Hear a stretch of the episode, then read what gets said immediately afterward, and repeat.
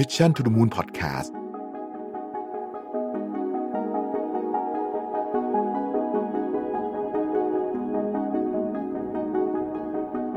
สวัสดีครับ พบกับรายการ Remaster วันนี้อยู่กับผมอามสุภกรอีกเช่นเคยครับคำว่า work hard สามารถถูกตีความได้หลายแบบนะครับ ความยุ่ง ความวุ่นวาย ความหมกมุ่นอยู่กับงาน ตลอดเวลา กลายเป็นเรื่องที่ถูกยอมรับทั่วกันไปแล้วครับ ณ ปัจจุบันในโลกของการทำงาน แต่ผมคิดว่าน่าจะเป็นความเข้าใจในเชิงที่เป็นเรื่องของความเข้าใจผิดมากกว่าครับ เพราะการทำงานหนักไม่ใช่ทางออกของทุกอย่างในองค์กรนะครับ แต่กับทำร้ายองค์กรมากกว่าด้วยซ้ำทำไมผมถึงมีสมมติฐานแบบนี้ เพราะว่าสิ่งที่เกิดขึ้นในองค์กรณ ปัจจุบันนะครับกำลังกัดกินพลังงานของพนักงานในบริษัททีละเล็กทีละน้อย วันนี้ครับผมจึงอยากชวนทุกคนมาสำรวจข้อเสียของการทำงานหนักเกินไป โดยไม่มีการจัดการที่ดีในองค์กร ซึ่งมันจะส่งผลให้เกิดการลาออกของพนักงานก็เป็นได้ครับ ณ ปัจจุบันเราจะเห็นเทรนด์ของการทำงานนะครับว่า คนส่วนใหญ่ที่เป็นคนที่เป็นพนักงานออฟฟิศก็มีแนวโน้มว่าต้องการที่จะออกไปทำกิจการของตัวเอง หรือนะครับต้องการที่จะลางานกันมากขึ้น เพราะกำลังรู้สึกเสียสุขภาพจิต เพราะว่าการทำงานหนักตลอดเวลา และมีหลาย ๆ ครั้งเนี่ยก็รู้สึกว่าไม่รู้ว่าเราทำงานกันไปทำไมนะครับ ผมขออ้างอิงจากหนังสือ The Power of Human ในปี 2019 มีบทหนึ่งในหนังสือครับพูดถึงเรื่องของความยุ่ง ที่กลายเป็นเรื่องปกติของคนทำงานไปแล้วครับ ยกตัวอย่างเช่น เมื่อเราถามเพื่อนของเราว่า สบายดีไหมนะครับคำตอบที่จะได้กลับมา มักจะพูดคล้าย ๆ กันเสมอเลยครับว่า ยุ่งแหละ หรือไม่ก็งานเยอะนะครับ หรือไม่ค่อยมีเวลาว่างกันเลย ซึ่งอันนี้เป็นคำตอบปกติเลย ลองสำรวจดูก็ได้นะครับ น่าจะมีเซตคำตอบคล้ายๆกันครับเรียกว่าถ้าถามสัก 10 คนเนี่ยก็จะมีสัก 8 คนที่ตอบกลับมาแบบนี้เลยนะครับ ความยุ่งกลายเป็นสัญลักษณ์ของคนที่มีความพยายามเป็นอย่างสูงกับเรื่องบางอย่างที่เขาพยายามทำอยู่ หรือว่าเขาพยายามจะเป็นอยู่ครับ ซึ่งผมขออ้างอิงจากวิจัยเชิงวิชาการของแกลลับนะครับ เขาบอกว่า ตารางเวลาแน่น ๆ เต็มๆเนี่ยเกิดขึ้นเป็นวัฒนธรรมของโลกทุนนิยม คนทำงานมาตั้งแต่ปี 1960 ตั้งแต่ยุคที่ปฏิวัติอุตสาหกรรมข้ามมานะครับ แล้วก็เริ่มมีเรื่องของโรงงานเรื่องของการผลิต และการค้าระหว่างประเทศนะครับ ประกอบกันกับผลสำรวจของ Harvard Business School นะครับในปี 2018 ก็พบว่า 80%ของพนักงานในบริษัทที่สหรัฐอเมริกาครับ มีตารางชีวิตที่ถูกจองให้เต็มแน่นแบบไม่มีเวลาว่างให้หายใจ และอีก 20%คือเวลาที่ได้ใช้ในชีวิต ซึ่งตัวเลขนี้ครับลองมาพิจารณากันดีๆ เป็นตัวเลขที่น่าตกใจเป็นอย่างยิ่งเลยนะ ถ้าหากว่าทั้งชีวิตของเราเนี่ย 80%ให้กับงานไปแล้ว 20%คือเรื่องส่วนตัวคำถามสำคัญคือ แล้วองค์กรจะสามารถจัดการเรื่องปัญหาความยุ่งยากที่เกิดขึ้น กับความไม่เฮลตี้ของทีมงานแบบนี้ได้อย่างไรบ้าง แน่นอนครับ คนเราเกิดมาเนี่ยก็อยากจะเติมเต็มเรื่องของชีวิตที่มีความสุข ความหมายของชีวิต หรืออะไรก็ตามที่มาตอบโจทย์เรื่องของการทำให้เราเนี่ยรู้สึกว่ามีคุณค่ามากขึ้นในการใช้ชีวิต แต่ถ้าทั้งหมดทั้งมวลนั้นมันมีแค่ 20%มันจะสัมพันธ์กันอย่างแน่นอนกับเรื่องต่างๆ ที่จะเกิดขึ้นในหัวของความเป็นมนุษย์ของเรานะครับว่าเราเนี่ยก็อาจจะไม่มีความสุข เพราะว่าเรามัวแต่นั่งทำงานกัน บางคน ได้ทำงานที่ชอบโชคดีไปครับ กับบางคนเนี่ยทำงานเพราะมีบริบทต่างๆ ที่จำเป็นต้องทำงาน ต้องหาเงินเลี้ยงชีพ ต้องทำทุกอย่างให้ส่งเสริมกับการที่ต้องมีคุณภาพชีวิตที่ดี และถ้า 80%นั้นไม่มีความสุขเลย คิดง่ายๆ ดูก็ได้ครับว่าไม่ต่างกับตื่นขึ้นมาอยู่ในกรงขังตลอดเวลาเลย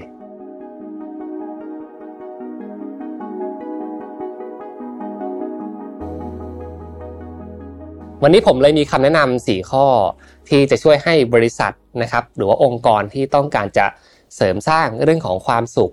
และทำให้พนักงานของเราเนี่ยมีตารางเวลาที่ยุ่งได้น้อยลง จัดการเวลาให้เขาดีขึ้น เพื่อส่งเสริมให้เขานะครับรู้สึกถึงความหมายของการมีชีวิตของตัวเองได้มากขึ้น ได้ทบทวนได้คิดกับตัวเองได้มากขึ้นว่า จริง ๆ แล้วเขาต้องการเรื่องอะไรกันแน่เพราะตลอดระยะเวลาที่เราทำสื่อมานะครับ เราเชื่ออย่างยิ่งว่า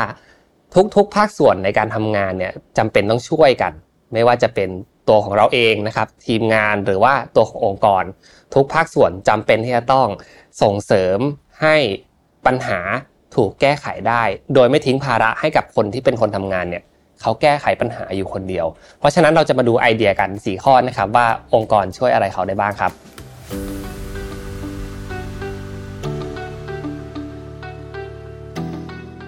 เรื่องที่1ครับคือการดูที่ผลลัพธ์ของงานเป็นหลักครับ หรือว่าการสำรวจเอาพุทในองค์กร การจะดูว่างานที่เราทำนั้นมีประสิทธิภาพมากน้อยแค่ไหนนะครับ เราต้องหันกลับมามองและโฟกัสกันที่เอาพุทหรือผลลัพธ์ที่ทีมงานสร้างขึ้นมาครับ ไม่ใช่จำนวนหรือว่ากิจกรรมที่ใส่แรงใส่เวลาลงไป ประสิทธิภาพในการทำงานที่หลาย ๆ คนพูดถึงนะครับก็คือ การวัดว่าเราสามารถทำงานได้ดีหรือถูกต้อง ด้วยวิธีที่ดีที่สุดนะครับ และงานที่ทำนั้นตรงตามเป้าหมายของบริษัท ซึ่งเราต้องวางแผนและคำนึงถึงอินพุตที่เราใส่เข้าไปในงาน อย่างเช่นนะครับ เวลาที่เราให้ไปในการสร้างสรรค์งาน หรือว่าพลังงานที่เราจะช่วยกันรักษามันเพื่อให้งานเนี่ยมีประสิทธิภาพมากที่สุดนะครับ และในอีกวงหนึ่งก็คือเรื่องของเอาพุตหรือผลลัพธ์ที่ได้ว่า มีปริมาณและคุณภาพมากแค่ไหนในงานที่เราทำออกมา ซึ่งเป้าหมายของการทำงานที่นับว่ามีประสิทธิภาพมากที่สุดเนี่ยก็จะสามารถวัดได้จากสิ่งเหล่านี้ครับการใช้เวลา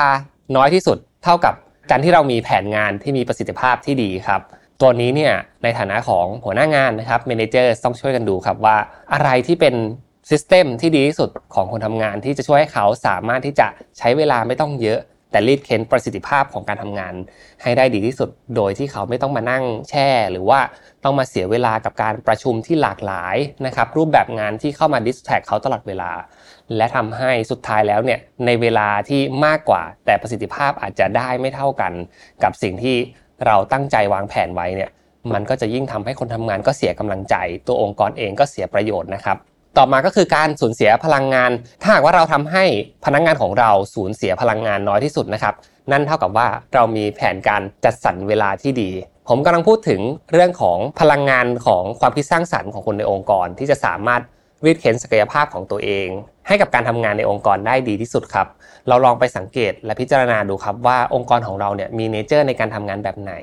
จินตนาการง่ายๆก็ได้ครับ เหมือนกับว่าเรามี ecosystem ที่เป็นบ่อปลาอยู่บ่อหนึ่ง และคนทำงานของเราก็คือปลาที่เข้ามาอยู่รวมตัวกันนะครับ แน่นอนว่าการที่จะทำให้ปลาชนิดเดียวกันที่อยู่ใน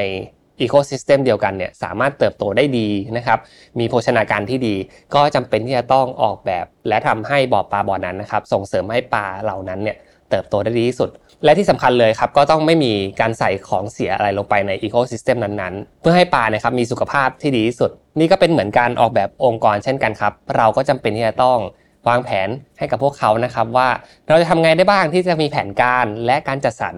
ทรัพยากรที่ดีที่สุดให้กับพวกเขาได้ เมื่อเราเนี่ยได้ผลลัพธ์ที่มีคุณภาพและมีปริมาณที่สูงที่สุดในองค์กรแล้ว นั่นเท่ากับว่าเราประสบความสำเร็จครับ เรากำลังทำงานด้วยวิธีการที่ดีที่สุดต่อองค์กร ข้อนี้ลองตั้งคำถามกับองค์กรของตัวเองดูนะครับว่า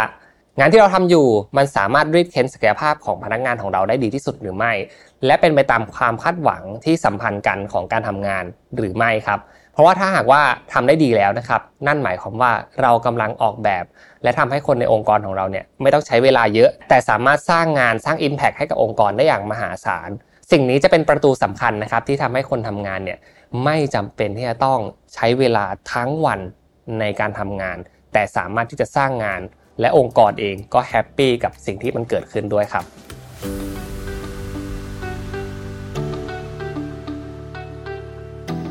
ข้อต่อมาครับคือการที่องค์กรเนี่ยฝึกในการบริหารจัดการเวลา และส่งเสริมความรู้ในเรื่องของการบริหารจัดการเวลาให้กับคนในองค์กรนะครับ ให้เขาเนี่ยเลือกว่าจะทำอะไรก่อนหลังครับ ลองประเมินดูนะครับว่าองค์กรของคุณเนี่ยกำลังสร้างงานที่มีคุณค่าต่อองค์กรจริง ๆ หรือไม่ และกำจัดงานที่มีคุณค่าน้อยลงออกไปเพื่อไม่ให้เสียพลังงาน ผมพูดถึงพลังงานเยอะมากนะครับ เพราะผมเชื่อว่าสิ่งนี้แหละจะทำให้เราได้งานที่มี Impact สูงสุดครับ เพราะว่าจากผลวิจัยใน Journal of Customer Research นะครับระบุว่าคนเรานั้นจะตกหลุมจิตวิทยาที่เรียกว่าแม่ urgency effects นะครับที่เรามักจะไปโฟกัสกับงานที่มีความเร่งด่วน มากกว่าครับ ยกตัวอย่างง่ายๆนะครับ สมมติถ้าคนทำงานของเราเนี่ยกำลังทำงานกันอยู่นะครับ แต่ว่ามีหัวหน้างานเนี่ยเดินเข้ามาแล้วบอกว่าอยากได้สิ่งนี้ทันทีสับสนแล้วครับว่าต้องทำอะไรก่อนหลังดี ซึ่งส่วนมากครับ เราก็มักจะฟังเสียงคนที่มีอิทธิพลทางความคิด มีอำนาจในการตัดสินใจอยู่แล้ว แล้วก็จะพลิกตัวเองนะครับ ไปทำงานที่มันเร่งด่วน ซึ่งจริง ๆแล้วนะครับ หัวหน้าคนนั้นก็อาจจะไม่ได้มองว่าเป็นเรื่องที่มันเร่งด่วนขนาดนั้นก็ได้ครับ แต่ในเรื่องของจิตวิทยาเนี่ยคนทำงานอย่างเราก็มักจะต้องเสิร์ฟความต้องการให้ได้เร็วที่สุดก่อนนะครับ ถ้าหากว่าในเคสเดียวกันนี้นะครับ พนักงงานของเราเนี่ยไม่รู้จักที่จะปฏิเสธ หรือว่าพิจารณาในเรื่องของการจัดการบริหารเวลาแล้วเนี่ยสิ่งที่มันจะเกิดขึ้นมันจะมีแต่เรื่องของความยุ่งเหยิงที่ตามมาครับ เพราะฉะนั้นครับผมแนะนำว่าถ้าหากว่าองค์กรใดอยากจะลอง พัฒนาเรื่องของ time management ให้กับองค์กรนะครับ ลองศึกษาในเรื่องของ Eisenhower Matrix นะครับ เป็นวิธีที่พูดถึงกันเป็นอย่างมากเลยในการบริหารจัดการเวลาภายในองค์กรนะครับ และเป็นทิคที่หมู่ผู้บริหารและหัวหน้าเนี่ยนำมาปรับใช้กันอย่างแพร่หลายในต่างประเทศนะครับ โดยงานของเราเนี่ยจะถูกแบ่งออกเป็น 4 ประเภทด้วยกันนะครับ ได้แก่ งานประเภทที่มีทั้งความเร่งด่วนและสำคัญนะครับ มีความต้องการที่จะต้องให้เราเนี่ยลงมือทำโดยเร็วที่สุด และถ้าหากว่าไม่ทำอาจจะส่งผลกระทบอะไรบางอย่างให้กับเรา หรือองค์กรก็เป็นได้ครับทำให้เราเนี่ยต้องทำงานประเภทนี้โดยทันทีเลย ผมคิดว่าเรื่องนี้เนี่ยก็จะเป็นเรื่องที่เราต้องมาคิดกันนะครับว่าอะไรคืองานที่ต้องทำทันที มันจะมีหลาย ๆ อย่างครับที่มันจะเกี่ยวโยงกับคนอื่น กับทีมงานนะครับ กับเพื่อนร่วมงาน แล้วถ้าหากว่าเราไม่จัดการตรงนี้ให้ดี ก็เปรียบเสมือนกับว่าเราเนี่ยกำลังไปพักภาระความรับผิดชอบของตัวเราเองเนี่ยไปสู่คนอื่นได้เช่นกันนะครับ อย่างไรก็ตามนะครับ ก็ต้องระวังให้ดีถ้าหากงานส่วนมากของคุณเนี่ยอยู่ในประเภทนี้เยอะ ๆ เข้านะครับ ก็อาจจะทำให้เกิดภาวะความเครียดและอาการเบิร์นเอาได้เช่นกันนะครับ ซึ่งถ้าหากว่ามันมีเยอะเกินไป ลองคุยกับหัวหน้างานของคุณดูว่า ตอนนี้เนี่ยงานที่เร่งด่วนและสำคัญของคุณเยอะเกินไปมาก ๆเลย หรือว่าในหมวกของผู้บริหารนะครับ ถ้าหากว่าเราเห็นว่าช่องนี้ของทีมงานของเราเนี่ยมันเยอะไปหมดเลย ต้องลองจัดการให้ดีนะครับ นี่เป็นตัวแปรสำคัญที่ทำให้คนทำงานยุ่งมาก ๆนั่นเองครับในช่องถัดมานะครับ นั่นก็คืองานที่ไม่เร่งด่วนแต่สำคัญ มักจะเป็นงานประเภทที่อาจจะไม่มีเดทไลน์หรือวันที่ต้องกำหนดส่งแบบตายตัว แต่สำคัญกับเราตรงที่มันจะช่วยให้เราเนี่ยสามารถบรรลุเป้าหมายในระยะยาวได้ตามที่เราตั้งหวังไว้กับทีมงาน กับเพื่อนร่วมงานนั่นเองครับ งานประเภทนี้ครับจึงเป็นประเภทที่เราต้องมาจัดการเวลา และวางแผนให้ดีว่าทำเมื่อไหร่ ในช่องนี้ครับจะโฟกัสไปที่โอกาสที่จะทำให้เราหรือองค์กรของเราเนี่ยเติบโต พูดง่าย ๆ ว่านี่เป็นงานที่สร้างคุณค่าให้กับทั้งเราและองค์กรอย่างแท้จริงครับ อาจจะเป็นการวางแผนระยะยาวสำหรับองค์กรนะครับ การสร้าง networking ให้กับตัวเอง หรือการพัฒนาองค์กร การเรียนรู้ทักษะใหม่ ๆ หรือแม้แต่การออกกำลังกายเพื่อลดความเครียด นี่ก็เป็นงานประเภทที่ไม่เร่งด่วนแต่สำคัญเหมือนกันนะครับ ช่องต่อมาครับคืองานที่เร่งด่วนแต่ไม่สำคัญเลย ส่วนมากงานประเภทนี้เนี่ยจะถูกนิยามว่าเป็นงานยุ่งๆที่เรากำลังคุยกันนั่นแหละครับ ที่ไม่ก่อให้เกิดคุณค่าใด ๆ ไม่ได้ต้องการทักษะอะไรจากเราเป็นพิเศษถึงจะทำมันได้ และยังเป็นที่ที่แม่ urgency effect นะครับมักจะเกิดขึ้นมากที่สุดด้วยทำให้งานประเภทนี้เนี่ยสามารถที่จะไหว้วานให้คนอื่นทำแทนได้ หรือบางทีเนี่ยอาจจะไม่ต้องทำเลยก็ได้นะครับ พยายามลดมันให้ได้มากที่สุดนี่คือคำแนะนำของผม และใช้เวลากับช่องที่ 1 และช่องที่ 2 อย่างที่ผมบอกไปให้ได้มากก่อนนะครับแล้วถ้าเกิดว่าเรามีเวลาว่างๆ ซึ่งหลาย ๆ คนก็คงจะไม่มีหรอกนะครับ ค่อยมาคิดถึงเรื่องนี้ก็ได้ครับ ส่วนช่องสุดท้ายนะครับมันก็คืองานที่ไม่เร่งด่วนและไม่สำคัญ งานประเภทนี้นะครับเป็นงานอีกช่องหนึ่งที่ผมคิดว่าควรจะลด ละเลิกให้ได้อย่างรวดเร็วที่สุดนะครับ เป็นงานที่เสียเวลามาก และไม่ได้ให้คุณค่าอะไรกับคุณเลย คุณไม่ได้ improvement อะไรในตัวเอง หรือว่าองค์กรไม่ได้ประโยชน์อะไรจากเรื่องนี้เลยนะครับ อย่างเช่น การได้ดูอีเมลไปเรื่อยๆ ทั้งวันนะครับ แต่ไม่ได้ทำอะไรเพิ่มเติมกับมัน หรือจะเป็นการเล่นโทรศัพท์มือถือมากเกินไประหว่างการทำงานนะครับแหมสะดุ้งเลยนะทีมงาน รวมถึงกิจกรรมอื่น ๆ ที่ทำให้คุณผัดวันประกันพุ่ง และไม่ยอมลงมือทำงานจริง ๆ จังๆสักทีนะครับ งานประเภทนี้พยายามลดมันในช่วงเวลาของการทำงาน และเอาเวลาที่เหลือนะครับ ไปโฟกัสที่งานที่เร่งด่วน และสำคัญรวมถึงงานที่ไม่เร่งด่วนและสำคัญ เพื่อพัฒนามันให้ดีที่สุดครับ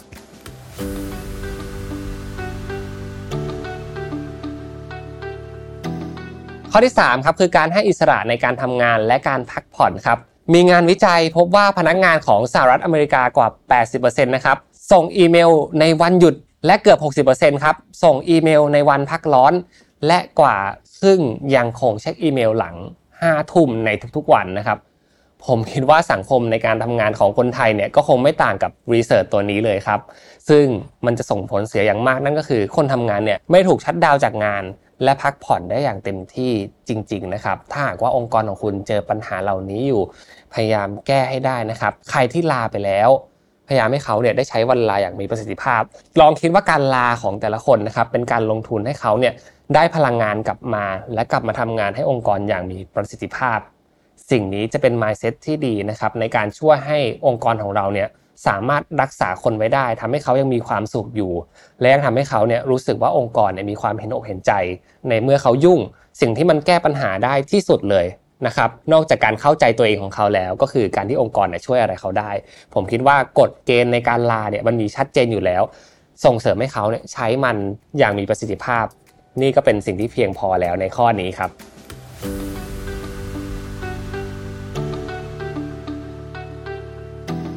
ส่วนในข้อที่4นะครับคือการเป็นแบบอย่างพฤติกรรมที่ดีให้กับทุกคนนะครับ อันนี้เนี่ยในฐานะขององค์กรนะครับ โดยเฉพาะคนที่ผมอยากจะสื่อสารด้วยมากที่สุดในข้อนี้ก็คือ ผู้นำผู้บริหารนะครับ หรือว่าคนที่เป็น HR ที่ต้องสร้างเขาเจอที่ดีที่สุดในการทำงาน ผมคิดว่าการจัดการเวลาหรือว่าการทำให้คนทำงานเนี่ยไม่ยุ่งนอกจากว่าเรามีซิสเต็มที่ดีแค่ไหนแล้ว หรือว่าเรามีการ building culture ที่ดีแค่ไหนแล้วนะครับ สิ่งที่มันจะเกิดผลสำลิด และมีประโยชน์มากที่สุดในการทำเรื่องนี้ครับ ก็คือการที่คนที่เป็นคนพูด คนที่เป็นคนคอมมูนิเคชันเรื่องเหล่านี้ทำให้ดูเป็นตัวอย่าง และทำให้เขาเห็นว่า เพราะว่าพวกเราในฐานะผู้นำเนี่ยใส่ใจในเรื่องนี้ เพราะฉะนั้นพวกคุณก็ควรจะใส่ใจในเรื่องนี้ด้วย เช่นกันครับ ผมคิดว่าเรื่องของ culture เนี่ยมันเป็นเรื่องของพฤติกรรมที่ทุกคนเนี่ยมีร่วมกันนะครับ ถ้าผู้นำเป็นตัวอย่างที่ดีนะครับในการจัดการเวลาที่ดี เป็นตัวอย่างที่ดีในการรักษาสุขภาพ เป็นตัวอย่างที่ดีในการจัดการเรื่องของพลังงานของตัวเองเนี่ยผมเชื่อว่านี่จะเป็นแรงบันดาลใจให้กับคนทำงานของเรา อยากจะทำเรื่องราวเหล่านี้ได้ด้วยเช่นกันนะครับทำให้ลูกน้องตื่นตัวกับเรื่องที่เป็นทั้งเรื่องงานและเรื่องของการพักด้วยนะครับคุณภาพของงานเนี่ยมันขึ้นอยู่กับเรื่องของเอาพุตอย่างที่ผมบอกไป แต่เวลาที่เราจะใช้ไปกับมันเนี่ยยังไงซะนะครับถ้าเกิดว่าเราเป็นหัวหน้าที่มี mindset ที่ถูกต้องนะครับ เราก็ย่อมรู้ดีว่าหากว่าเขาทำงานได้อย่างมีประสิทธิภาพ โดยไม่ใช้เวลามากเนี่ยนี่คือสิ่งที่ดีที่สุดที่จะเกิดขึ้นนะครับ ตัวเราเองก็เช่นกัน เราก็ต้องเป็นคนแบบนั้นให้ได้ด้วยเหมือนกันนะครับ